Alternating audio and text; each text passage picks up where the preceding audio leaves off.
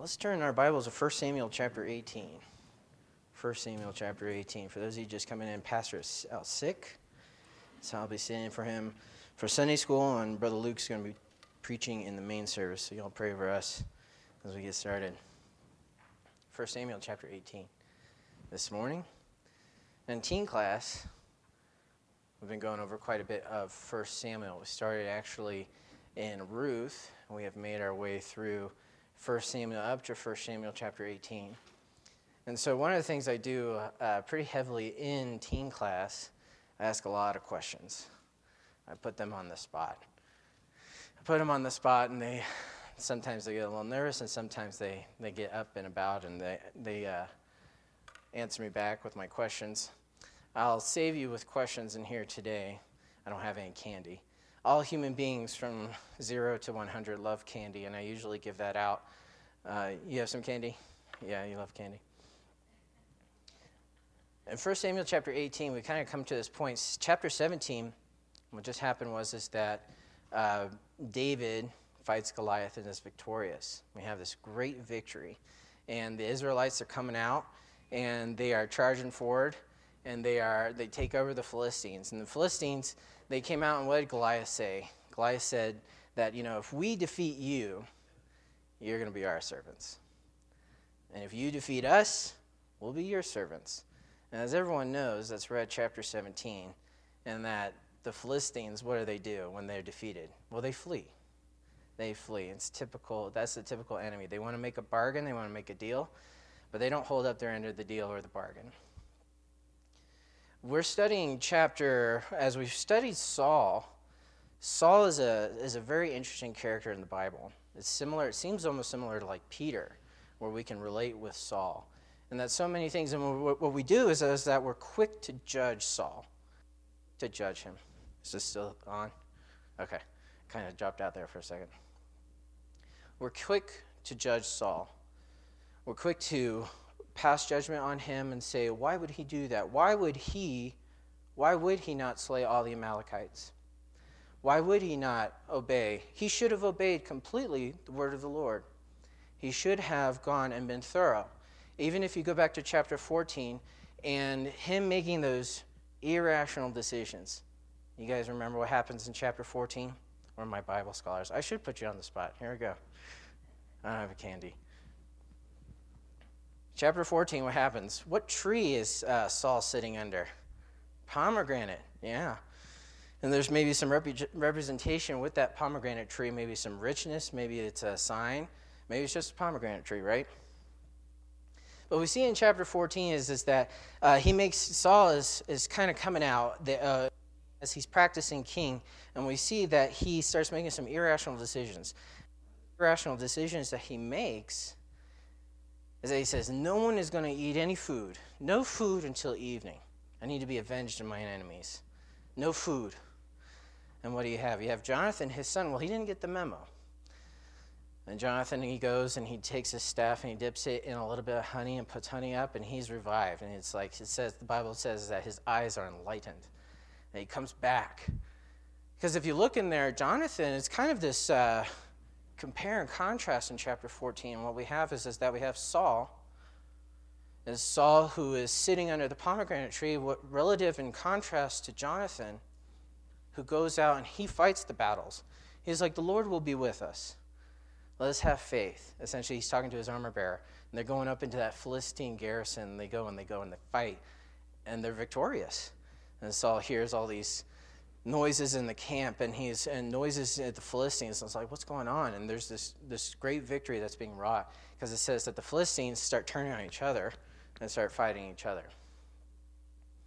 But this irrational decision, you almost see to the point where Saul, wanting to save face, when it comes down to Jonathan and Saul, because they were casting lots, and they were saying, well, what's the sin? What's going on here?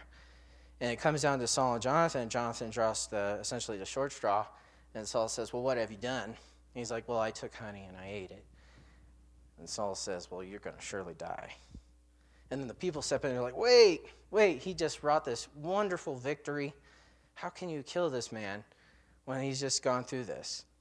And so we see this irrationality, and then we move into chapter 15, and Samuel comes down and says, Time for you to kill the Amalekites. Time for you to take care of business. And Saul moves out. Sir, yes, sir.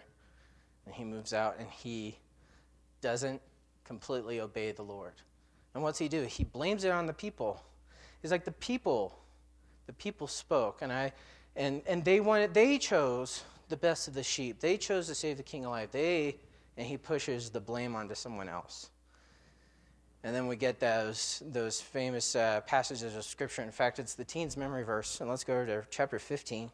Let's read it. Hold your place in chapter 18. We're coming back. Verse. And seeing the Lord and burnt offering sacrifices, as in obeying the voice of the Lord. Behold, to obey is better than sacrifice, and to hearken than the fat of rams. For rebellion is as the sin of witchcraft, and stubbornness is as iniquity and idolatry. Because thou hast rejected the word of the Lord, so rejected thee from being king.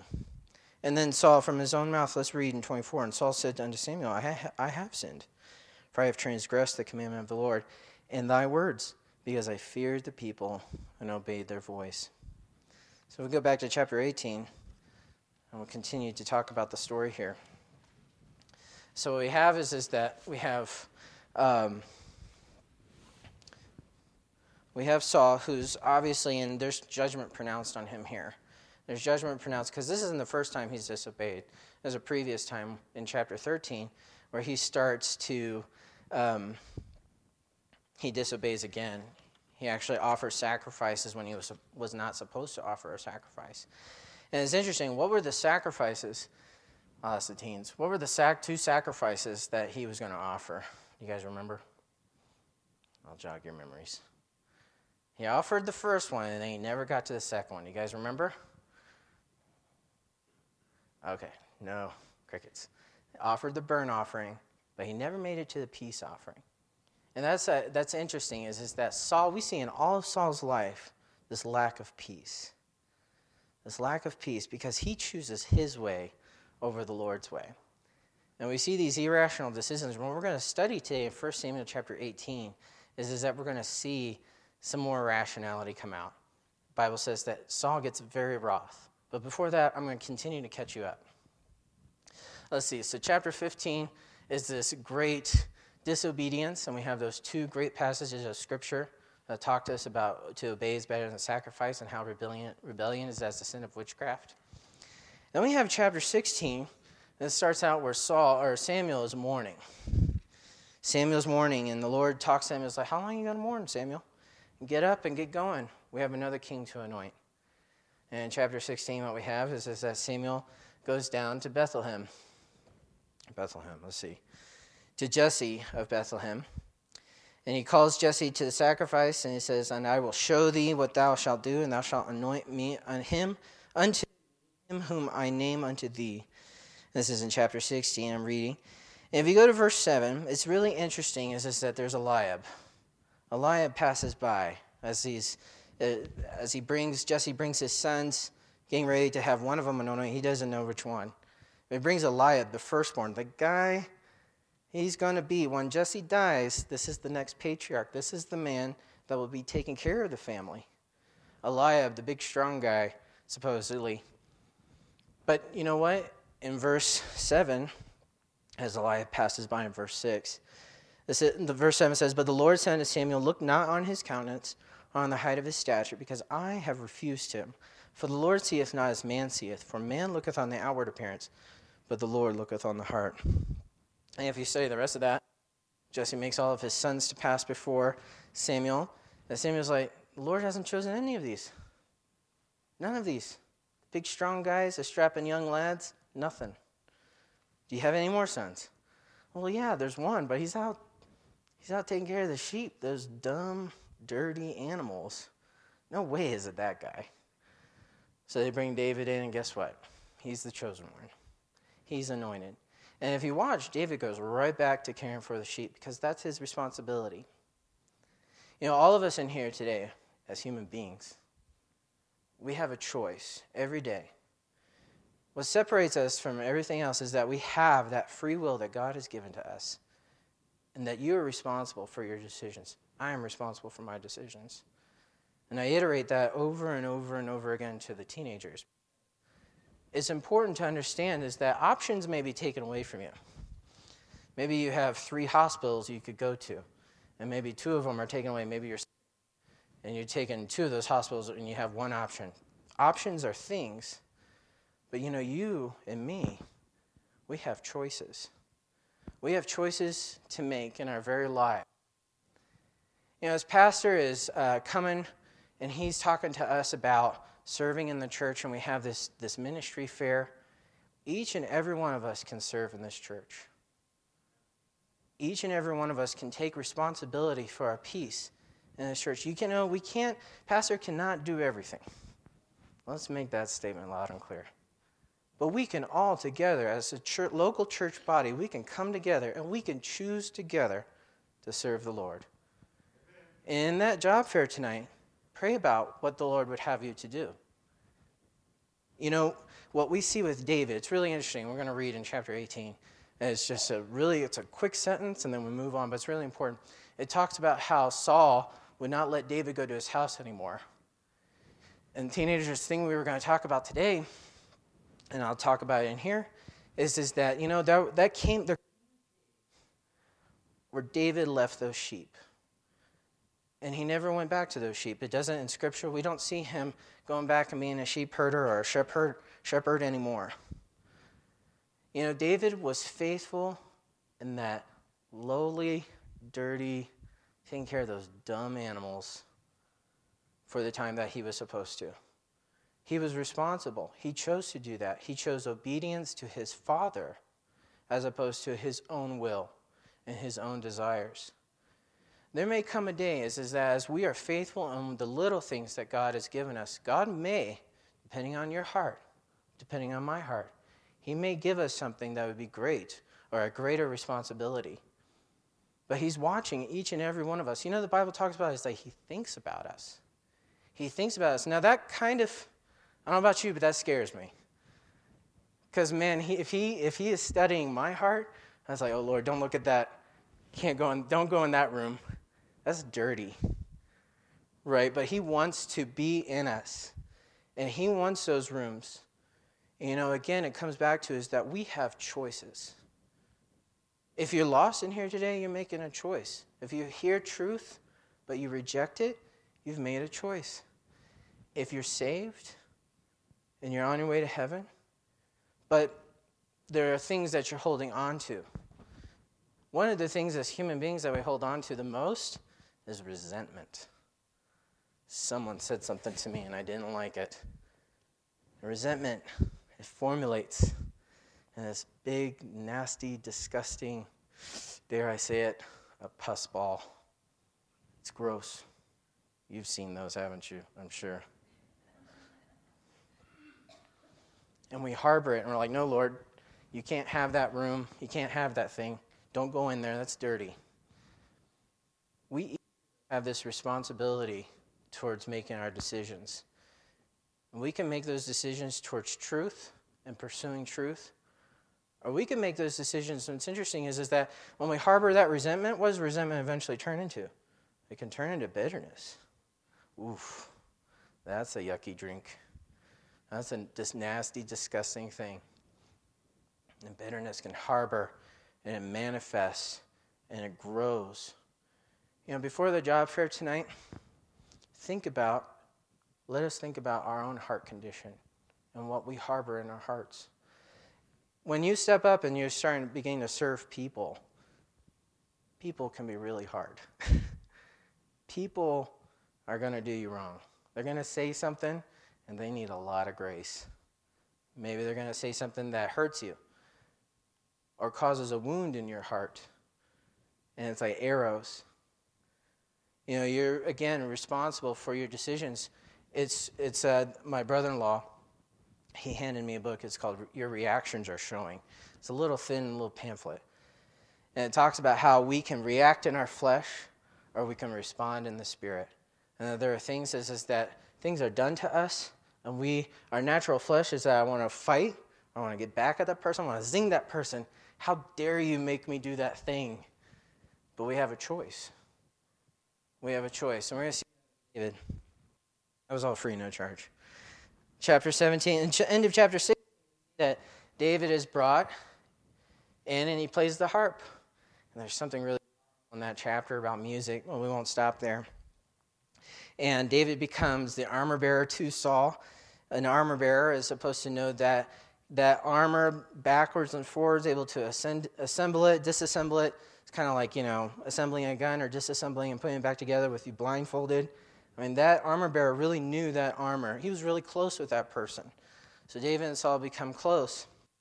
In chapter 17, we see Goliath come about. And we see this challenge to the Israelites. Now, it took 40 days. 40 days of Goliath coming out, and he did it morning and evening. And he came out and he was like, I defy your God. And he would just berate those Israelites time and time again. He would come out and he would say nasty things against them.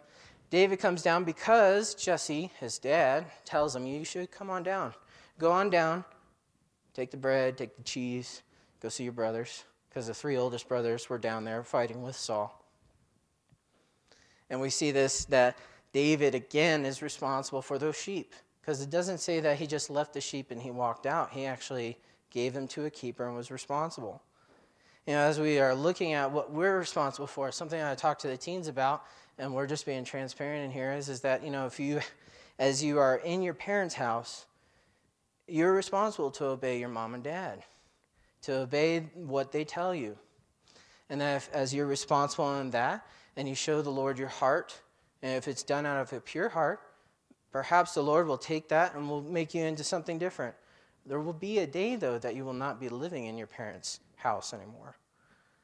And for the rest of us, it's really more so about, are we obeying the Lord in His command?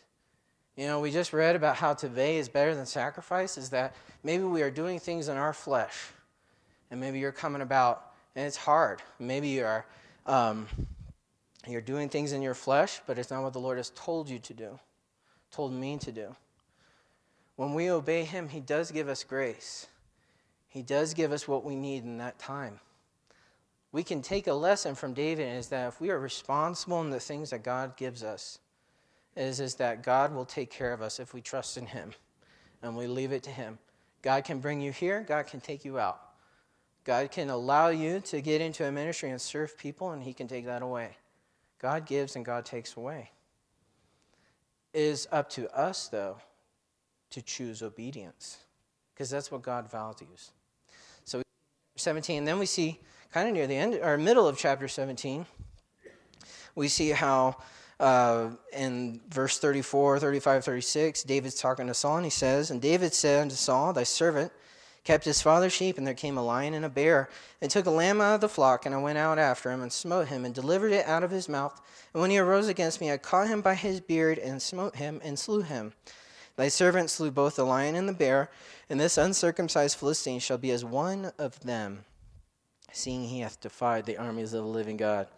David said, moreover, the Lord that delivered me out of the paw of the lion and out of the paw of the bear, He will deliver me out of the hand of the Philistine. And Saul said unto David, go, and the Lord be with thee. So we see David, he has now he has heard the Goliath, the Philistine of Gath, come out and speak against the Israelites. And we see in a few verses back about Eliab getting onto him, about coming down. And David's like, is there not a cause? I'm obeying Dad. There's two types of people in the room. Now, there's lost and there's saved. And the only person out of this entire room that I can be sure of in salvation is myself. I cannot assume each and every person in here today is saved. You have a choice if you're lost. You hear truth and reject it, and you die, you will go to hell. You hear truth and accept it, you'll go to heaven. You'll you go to heaven, and that is, you're fireproofed, that's good. But man, we get that eternal relationship with Jesus, that connection, that He knows our name now. He knows us. And we're not going to hear, depart from me, I never knew you. He knows us. There's another group, if we think about it, is that all of us one day, if the Lord tarries and we're not raptured out, that we're going to die. And death can be a terrible truth. Because we all have to face it, one day or the other. Young people die, old people die, middle-aged people die, babies die. That can be a very sobering thought. One of the things that can be very sobering, if you've ever studied, is the Holocaust. You've studied the Holocaust, you've heard about the Holocaust, how millions of Jews and other types of people were sent into those German concentration camps and were slaughtered, treated like animals. And death was real to those people. I was reading an account about a concentration camp victim. He was a doctor, and he noticed as people got into the concentration camps and how serious this thing was, and how he himself, they were all wearing down. You get a little bowl of watery soup, maybe a piece of bread, maybe some leftover sausage, and that was it for the day, but you would have to work hard labor and hard hours all day. And he noticed as the prisoners around him, he even noticed himself, is that there was kind of this, at first it was shocking, this terrible. It's terrible as they would lead those people, they'd hand them a bar of soap, and then they would take them to those gas chambers saying, you're going to get a shower. And it was this terrible, terrible thing, this death that these guys and girls were faced with, these men and women, boys and girls of all ages, they were faced with that. And it was terrible. And they came to a point where they were apathetic, though. These people wrapped around with all this death, and they kind of grew. It's like, people are going to die. And there was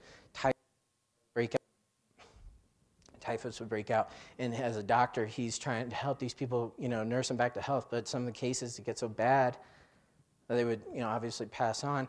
And some of the that these prisoners would get to the point of is that while the body was still warm, they'd start pulling off shoes. I like those shoes. Maybe a watch, if they had a watch or something like that. They would take everything from them. You were just a number to those Germans in that concentration camp. Those folks were faced with death every day. And though we're not faced with death now, we're not faced with death perhaps as imminent as those folks were, we're still all going to walk through a door if the rapture does not happen. And, some of us, we're going to look back at our lives and we're going to say, for the most part, I lived my life for the Lord, or I lived my life in truth. And maybe there's only a handful of that, because folks, if we're honest, more oftentimes than not, we choose what we want to do and not necessarily what He wants us to do. And, we find ourselves kind of falling into Saul and kind of how he behaves.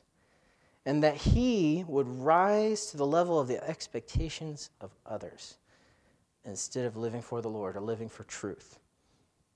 On our deathbed, perhaps if you've lived 100 years and you're on your deathbed, will I look back and say, I lived my life to the expectations of others, or I lived it for the Lord? And if you think and pause there for a second, am I doing today what the Lord wants me to do? Am I obeying Him right now, this second? In my life, with my family, with friends, with my work, my coworkers. Man, if you take that and you think about it, it's like, well, no one's really guaranteed tomorrow. We could all be dead. We're not even guaranteed that we have freedom to continue meeting in services like this. It is our decisions today that will affect us tomorrow and the next day. I reiterate this with the teens consistently. I say the decisions that you're making today, you're going to reap those benefits or those consequences in a year, 5 years, 10 years. And we go over this is that if you are dabbling in sin, if you're in sin and gross sin, or maybe you've just been deceived, or maybe you're harboring that resentment, that grows and grows. And it's that choice to hang on to that yucky, nasty pus ball. We all have choices in here today. We all have choices. We can align with truth, with God's Word, with the Lord, with the Holy Spirit. If you're saved, He lives inside of you. or you can rise to the expectations of others, which is very limiting if you think about it. We rise to this expectation of others. And I'm not necessarily talking about, as pastor, he's formulated our vision for the church. And as a church, we can get behind that vision. We can drive with him. And what I'm talking about is that as someone who, as Saul, who kind of comes up to what the people expected him to do. If you think about that offering back in chapter 13, I think, where he offers the offering, and it's kind of like the people expected something. The Philistines are coming down. We got to do something. So what does he do? He jumps in there and offers a burnt offering, and then Samuel shows up. And Saul was not supposed to offer that offering.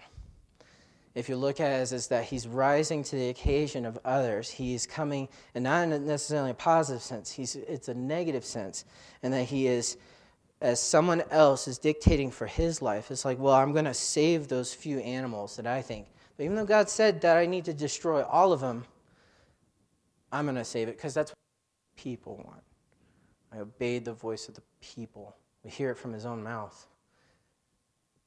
We have to ask ourselves today, are we obeying the Lord? Or are we obeying people? Are we choosing for how things look and are perceived by people? Or are we going to get honest and fess up to the Lord, our true state? Can I tell you that living a life of truth, is challenging? Living a life of expectation of others and what other people expect of us as opposed to obeying the voice of the Lord, that's easy. There's almost kind of like a laziness involved in that because it's like, well, the decision's been made for me. If you are, perhaps we're the church, maybe we're working around the church, and it's like, well, I only have this section. I don't need to do any other section. I just do my section. Maybe the Lord wants you to do more sections. Maybe the Lord wants you to do 0 sections and wants you to go to a different ministry. You're responsible for your choices. You're responsible for your decisions. And that what God tells you from Scripture to obey is better than sacrifice. Obeying the voice of the Lord and what he tells each and every one of us. I don't think it's an accident that we have this ministry fair. And one of the things, does anyone remember, I don't think Pastor came out with a theme this year, and I don't remember 2021, but I remember 2020. You guys remember the theme verse that he came out with? Oh, you just she's like, I'm just scratching my nose. I'm not. It is in Acts, yeah, Acts 5:42. All right, I'll go over there. If you want to go over there with me, fine. Acts 5:40. I found this so ironic because Pastor comes right out and says this, and then in March we're all sent home or whatever. 5:42, I'll read it for you. And daily in the temple and in every house they cease not to teach and preach Jesus Christ.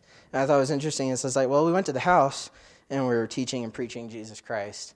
And that we were separated for a little while. And I'm thankful that we're all back together. But as a church, we can really get behind Pastor's vision. And we can jump in. What's that saying? Teamwork makes a dream. We can come together as a body of believers right now and get behind our pastor and get under him. And do you remember that that passage of Scripture where Moses was raising his hands? You remember that? And he was raising his hands, and Joshua, and I think it was the Amalekites, they were fighting down there. And every time Moses had his hands up, they were winning. And then he put his hands down, and they were losing. And who were the two people that held it? Yep, Aaron and Hur. Aaron and Hur were holding up his arms. Folks, is that if we get behind our pastor, and as he is, get this drive. I don't think it's an accident that he got sick this morning. He comes out and says, we have this vision. We're going to drive. We're going to grow our Sunday school. We're going to do this. And he sets that. And he's like, come on, church, let's go. And then the enemy attacks and he gets sick. I don't think that's necessarily a coincidence. The enemy does not want to see us to grow. The enemy does not want to see souls saved. But as we choose, as a collective church body, as we choose to come together and take on that responsibility of that we are going to work together. We're going to work together. We're going to work to see that Sunday school classes work, to have that discipleship ministry. We're going to have people come in. Maybe you can't sing, or maybe you don't sing well, but you can come in the church choir. I take a lot of folks, take all kinds. You come on back and we'll sing. Because it's for the glory of God, folks. It is not for our glory. If we view it as for our glory, then we're kind of coming again back to that expectation of others. It's like, well, look at me. Instead of coming in humility to the Lord and saying, Lord, what do you want me to do? What is it that you would have for me? Man, introduction. Chapter 18. And it came to pass, when he had made an end of speaking unto Saul, that the soul of Jonathan was knit with the soul of David, and Jonathan loved him as his own soul. And Saul took him that day, and would let him go no more to his father's house. Then Jonathan and David made a covenant, because he loved him as his own soul. And Jonathan stripped himself of the robe that was upon him, and gave it to David in his garments, even to his sword, and to his bow, and to his girdle. And David went out whithersoever Saul sent him, and behaved himself wisely. And Saul set him over the men of war, and he was accepted in the sight of all the people, and also in the sight of Saul's servants. And it came to pass, as they came, when David was returned from the slaughter of the Philistine, that the women came out of all cities of Israel, singing and dancing, to meet King Saul with tabrets, with joy, and with instruments of music. And the women answered one another as they played, and said, Saul has slain his thousands, and David his 10,000s. And verse 8, and Saul was very wroth, and the saying displeased him. And he said, They have ascribed unto David 10,000s, and to me they have ascribed but thousands. And what can he have more but the kingdom? Let's pause there for a second. You know, we're looking at this is that in your own minds, were the women right necessarily in this passage of Scripture and for singing? Or let's see, is it verse 6? Oh, no, verse 7. Saul has slain his thousands and David his 10,000s. You know, I can't speak for them. But I can is that if you really look at the resumes of David and Saul, Saul has been a much more a lengthy, seasoned warrior. He's been fighting Philistines. If you were to go back chapters, Saul, he was fighting everybody. Man, that guy was a seasoned warrior. You look at David's resume, yeah, we got lions and bears and giants. That's a really good start. And he's just a kid at this, well, relatively speaking, I guess. He's a young guy. He hasn't slayed thousands of people. He hasn't slayed 10,000s. So for Saul to take this is, again, for him to get mad about it. Get wroth. Extremely mad. It's like if this was like a anger spectrum, he'd be pegged out. He's getting extremely mad. And he's like, what about David? Let's see here. They have ascribed unto David 10,000s, and to me they have ascribed but thousands. That looks bad. Looks like I haven't killed as many people as David, but I've killed a lot of people. And what can he have but the kingdom? Again, he's looking at this and he's saying, it's like, well, you know, David at this point, maybe he's a hero, but instead of turning to the Lord and saying, I know that doesn't sound right. And Lord, I want to respond. I want to react to this. I'm going to get really mad. But Lord, I give that all to you. He doesn't do that. He lets himself go. Lets that emotion overtake him. He doesn't practice self-control here. He gets very wroth. And we see this, it takes the focus off of people and he puts it on himself. And he's like, well, there's something wrong with me. It's almost like he's having to live defensively. And if we were to compare the two, if we compare David with Saul, we see that it's more so is that David lives this life of victory, lives this life of truth. Now, granted, over there in 2 Samuel, we do see David mess up, and he makes some choices. But at this point in time, what God talks about is that a man after God's own heart, a man after truth, slaying the lion, the bear, the giant, it's almost like topical. If we really dig in and we look at David's heart and how he wanted to serve the Lord and he chose truth, even though those sheep, that was not a glamorous duty. But we see in verse 2 it says that Saul took him that day and would let him go no more home to his father's house. We see there come a point, teens, that you're not going to live with your mom and dad anymore.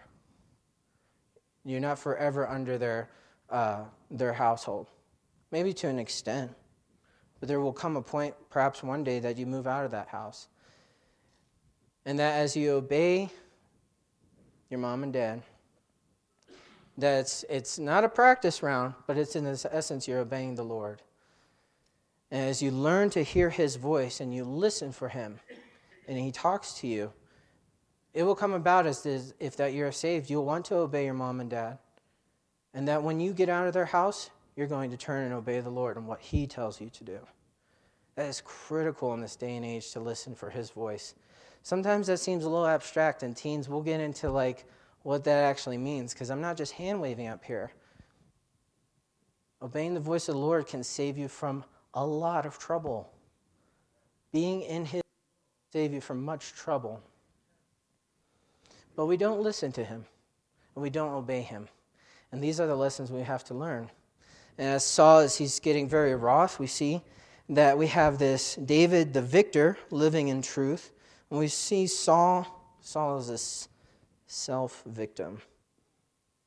And he victimizes himself, and he looks at himself and is like, I have these women singing that Saul slings thousands and David sits 10,000.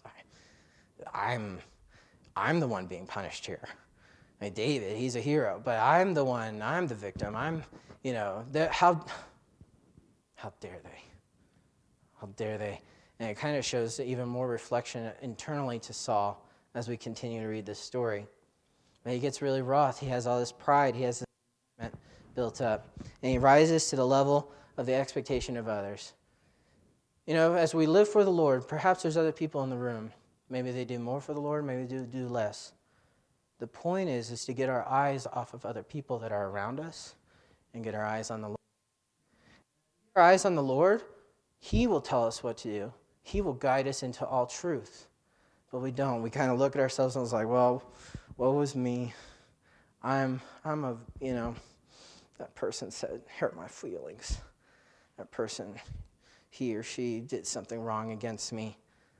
You know, as we look at people, and this is challenging, this is human life. This is just life. Folks, as we look, are we looking at people around us? Or are we keeping our eyes and our focus on the Lord? This is the question for each of us this morning. Do we focus on him, or do we focus on ourselves? Do we worry more about what other people think and not walking in truth and obeying his voice? These are questions that we all have to answer for ourselves. I am no judge. God is my judge. And one day, each and every one of us, as you're on your deathbed, and you're reviewing your life, perhaps that's in a hospital, perhaps that's at home, perhaps wherever that may be, maybe it's a peaceable death. But as you're looking back over your life, you're like, did I go up and did I rise to the expectation of others? Did I do what other people wanted me to do? Or did I do what God wanted me to do? All of us that are saved, one day we're going to meet Christ. We're going to bow before him. And it's going to be a really terrible thing. That's my opinion. I think it's going to be a fearful thing to be before him. All of us have to give an account for ourselves. And if you're not going to, if you right now, you can either choose to be honest with him and walk in that truth, or you can be deceived and walk in our flesh, walk in your flesh, walk in my flesh. And as we study and look at David consistently, it talks about how he behaved himself wisely, and that Saul, for no good reason, just kept coming after him. Let's kind of read some more, and then I'll wrap up. And Saul eyed, verse 9, and Saul eyed David from that day forward. Count how many and Sauls we have going on here. Verse 10, and it came to pass on the morrow that the evil spirit from God came upon Saul, and he prophesied in the midst of the house, and David played with his hand as at other times, and there was a javelin in Saul's hand. And Saul cast the javelin, for he said, I will smite David even to the wall with it. And David avoided out of his presence twice. And Saul was afraid of David, because the Lord was with him and was departed from Saul. Therefore Saul removed him from him and made him his captain over 1,000. And he went out and came in before the people. And David behaved himself wisely in all his ways, and the Lord was with him. Wherefore, when Saul saw that he behaved himself very wisely, he was afraid of him. But all Israel and Judah loved David, because he went out and came in before them. And Saul said to David, Behold, my elder daughter Merab, her will I give thee to wife. Only be thou valiant for me, and fight the Lord's battles. For Saul said, Let not mine hand be upon him, but let the hand of the Philistines be upon him. And David said unto Saul, Who am I? And what is my life, or my father's family in Israel, that I should be son-in-law to the king? And it came to pass at the time when Merab, Saul's daughter, should have been given to David, that she was given unto Adriel the Metholite to wife. And Michal, Saul's daughter, loved David, and they told Saul, and the thing pleased him. And Saul said, I will give him her, that she may be a snare to him, and that the hand of the Philistines may be against him. Wherefore Saul said to David, Thou shalt this day be my son-in-law, and the one of the twain. Let's drop down to verse 28. And Saul saw and knew that the Lord was with David, and that Michal, Saul's daughter, loved him. And Saul was yet the more afraid of David, and Saul became David's enemy continually. Then the princes of the Philistines went forth, and it came to pass after they went forth that David behaved himself more wisely than all the servants of Saul, so that his name was much set by. We consistently see just in the verses that we read that Saul is getting afraid of David. Saul's mad. Saul gets afraid of David constantly. As David is behaving himself, it says, more wisely, Saul becomes David's enemy. I don't think necessarily that David chose for Saul to be the enemy, because now, by this end of chapter 18, what is the relationship with Saul now? Son-in-law, father-in-law. Man, those are families. Now those are going to have royal grandbabies running around in the palace. That's a very different, but now it seems as though Saul is consistently making this enemy out of David, who really hasn't done anything. He's only done good things. He's going out fighting battles. The part we just skipped over, he kills up to 200 Philistines. He's just doing wonderful. He's taking care of problems for Saul. Yeah, he consistently comes about as the enemy of Saul. And I think that what this boils down to is more so a reflection inside of Saul. It's a reflection of who Saul really is. And that the girls were saying thousands and 10,000s, and then he's getting mad. And it's like, well, is that truth or not? And Saul, you can discern that, but he doesn't. He chooses his emotion. He chooses his anger to overtake him. You know, when we walk in truth versus that expectation of others or rising to what other people think or what they think we should do, and we go to what the Lord wants us to do, thinks we should do, is that when things come to this, when that's not true. That saying the girls were saying, that's just not true. You know, we could come about and say that, Lord, what is truth? And what truth do you have for me?